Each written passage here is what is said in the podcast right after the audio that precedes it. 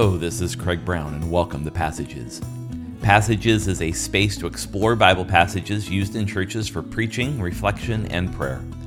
My hope is that Passages will shine a unique light on text used in the lectionary in the coming weeks. Today's passage is Acts chapter 9, verses 36 to 43. It happens to be the reading for the fourth Sunday of Easter in the Year C cycle of the lectionary. It's one of the scripture readings for May 8, 2022. I want to begin this week's episode by placing this story in a little bit of context, in that I don't often spend a lot of time talking about the larger kind of biblical narratives that surround stories like this, but in the case of this particular story at the end of Acts chapter 9, it becomes very important. This story connects with the story of Jesus raising a young girl, Tal- Talitha, in Mark chapter 5 and Luke chapter 8. You know uh, Talitha as Jairus' daughter, if you're familiar with those stories. And this story in Acts chapter 9 is also consistent with the story about the prophet Elijah when he raised the son of the widow of Zarephath in 1 Kings 17, verses 17 to 23.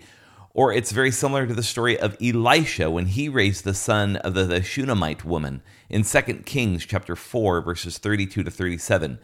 Throughout the body of scripture, in 1 Kings, 2 Kings, and then in two of the Gospels and here in Acts, there are these four episodes of people who are raised from the dead, if you will. And these stories are all tied together in some literary form or in a narrative form. Uh, so, both of these stories, for example, of Elijah and Elisha, uh, they're framed around Gentile households. These are individuals that are kind of marginally close to the the Israelite community, but not truly a part of it. And in the same way, the raising of Jairus' daughter is again uh, uh, Jesus acting at the margins, at the very boundaries of Jewish community and what it means to be that community.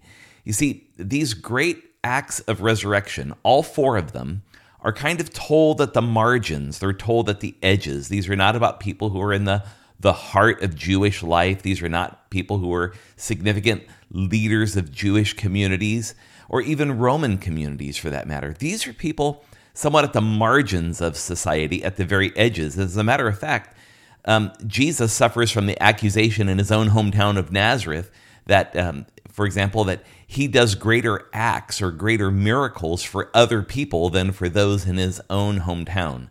And, and so, what I'm suggesting here is that throughout Scripture, we kind of see this movement of God somehow at the edges or at the margins. And in this case, in Acts chapter 9, we have no reason to think that this particular woman, uh, Tabitha or Dorcas, her Greek name, that she was not Jewish. She probably was but it happens at the margins. It happens at the edges of community with, in this case, women and a gathering of widows. And, and what's happening in this context is, is rich.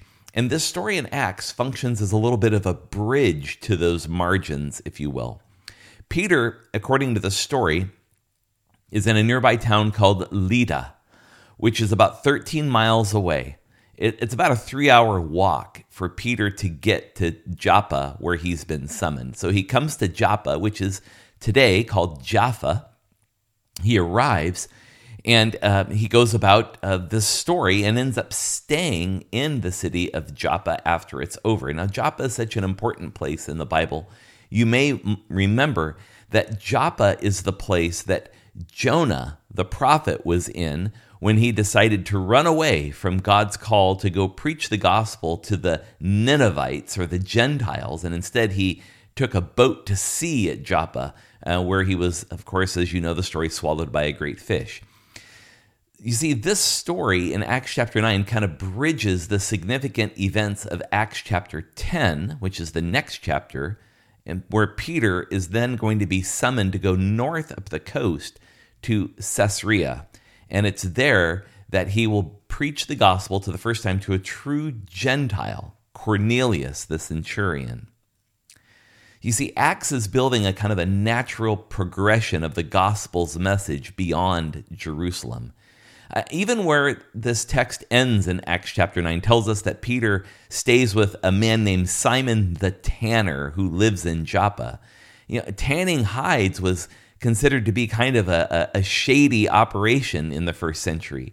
Uh, the reason why those who would tan hides were at a seaport is that uh, in the ancient world, you would use seawater in order to go about the tanning of hides that could be used for a variety of different purposes. These individuals who were tanners worked with animals and blood, and they were regarded as kind of marginally unclean people by some of the religious rules of the day within Judaism. And, and so, what the story is kind of leaning into is that that God is doing something new and different and fresh.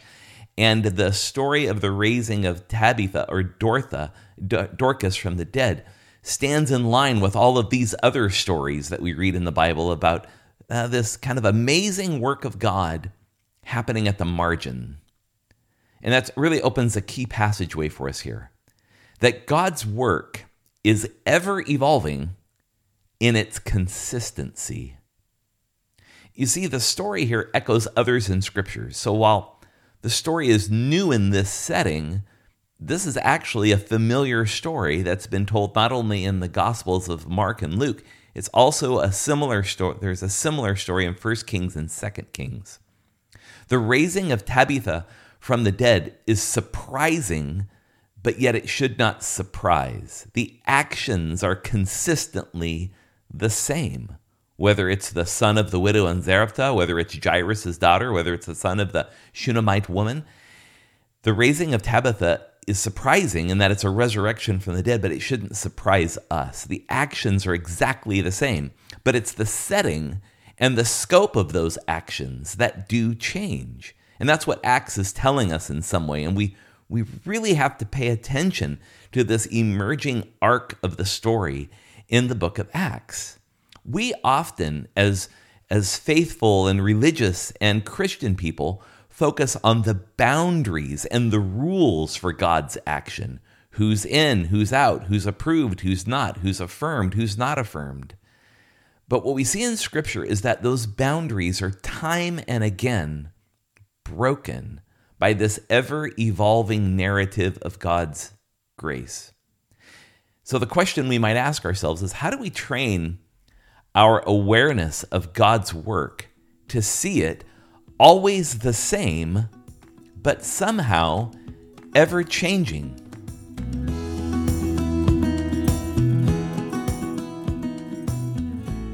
We turn now to the actual raising of Tabitha from the, the dead. Her name is Tabitha, which is Aramaic. Its Greek version is Dorcas. So, in the world in which Peter is circulating at this point, which is primarily in Judea and some other regions nearby, most of the people speak on a regular basis Aramaic. And Greek is the language that the New Testament is written in. That's the language of the larger Roman world. So imagine a spoken language of Aramaic and a written language of Greek. And so Luke is trying to bridge that gap when he writes the book of Acts. So oftentimes he'll try to do a little bit of help as he's talking about a particular story or describing an event. He tries to help the Greek readers of his story understand what in the world Tabitha means. Well, its Greek version is Dorcas. Um, it's analogous to uh, the word for gazelle, is its basic meaning. It tells us in verse 36 that she is a disciple and that she's dedicated herself to serving widows. Now, I want you to take note of the text here carefully. It doesn't say she herself was a widow, it simply says that she was a disciple and she was working amongst widows. Now, a note about widows in the Bible, and especially in the New Testament. Other than the diseased, women, and especially widows, were the most marginalized especially in this case when a widow doesn't have any male covering over her, doesn't have a husband, doesn't have a father. And so, without a male covering in this patriarchal world, women were kind of impoverished. They were afflicted. They were often poor. And so, they were desperately in need of being in some kind of community of care together. And so, the early Christians, we read about in the book of Acts several times, that they deliberately gathered groups of widows together so that they could care for them because they lived kind of at the edge of society. Again, note that Tabitha is not a widow, but she served them. So somehow in Joppa, she's part of a community that is serving widows, and that this is the, the work of the church in terms of its, its capacity for justice making as it's serving this community of women who have lost their husbands, who have no male covering, have no way to earn a living, if you will, that they're somewhat reliant on those around them helping them. It tells us that this woman, Tabitha, died and her body was set in an upper room. Now, burials usually happened in the ancient world the same day, and if not the same day, no later than the next day. And so this story is a little unusual that she, she's died. They've washed her body and they've placed her in an upper room. It may be indicative of the fact, or may indicate the fact that they believed by summoning Peter that her fate would change. It may actually be an act of faith on the part of the widows to place her here to await Peter's arrival. All we can note here is that it's just a bit unusual that they take that kind of step. Peter comes and almost exactly mirrors the story of Jesus' raising of Jairus' daughter in Luke chapter 8 and Mark chapter 5. He comes into the room, he has everybody leave, he prays, and he speaks two words in Aramaic. And in this case, it's Tabitha Kumi, which means Tabitha, get up. It's very, very similar to the words that Jesus used when he raised Jairus' daughter. He said, Talitha Kumi, just one letter different. And so Luke kind of goes to great lengths to make this story in its writing sound almost identical to the story of Jesus and the raising of Jairus' daughter from the dead. When Peter speaks these words, he turns and she sits up. And after she sits up, he helps her to get up and then he presents her to everyone. Now, note that the news about this spread all over the region. So, when Peter presented Tabitha to the widows and to the community that was there in Joppa, word got out of what had happened.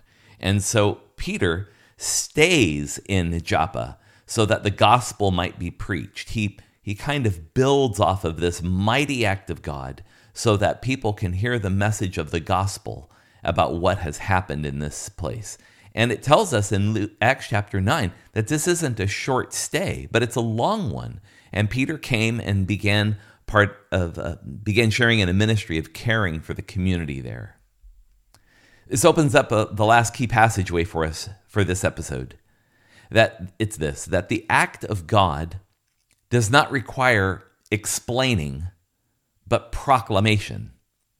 You know, so often the temptation for us when we read a story like this or other stories is try to explain the story, somehow to paint it with all sorts of different meanings and nuances. And while at times that can be helpful, it's hard sometimes to understand when we read a biblical text what the actions mean or its intent. Sometimes the action in the story is just the action in the story.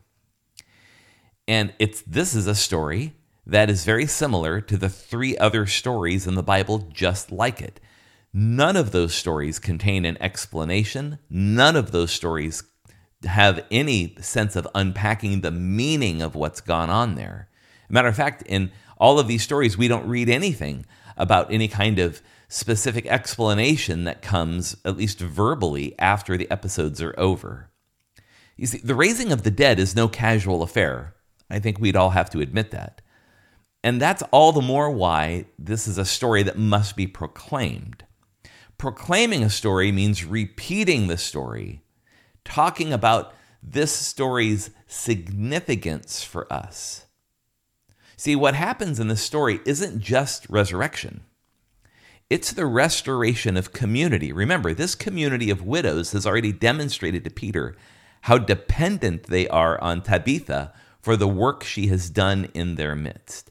So, in some ways, the raising of Tabitha from the dead is a restoration of community. The widows have back now the one who has served them. It's an act of provision for all. What it means is clear enough that the resurrection power of Jesus is alive and well and at work in the life of the church. Now, what we do with that story and its meaning, that's a different subject altogether for us to begin thinking about and pondering.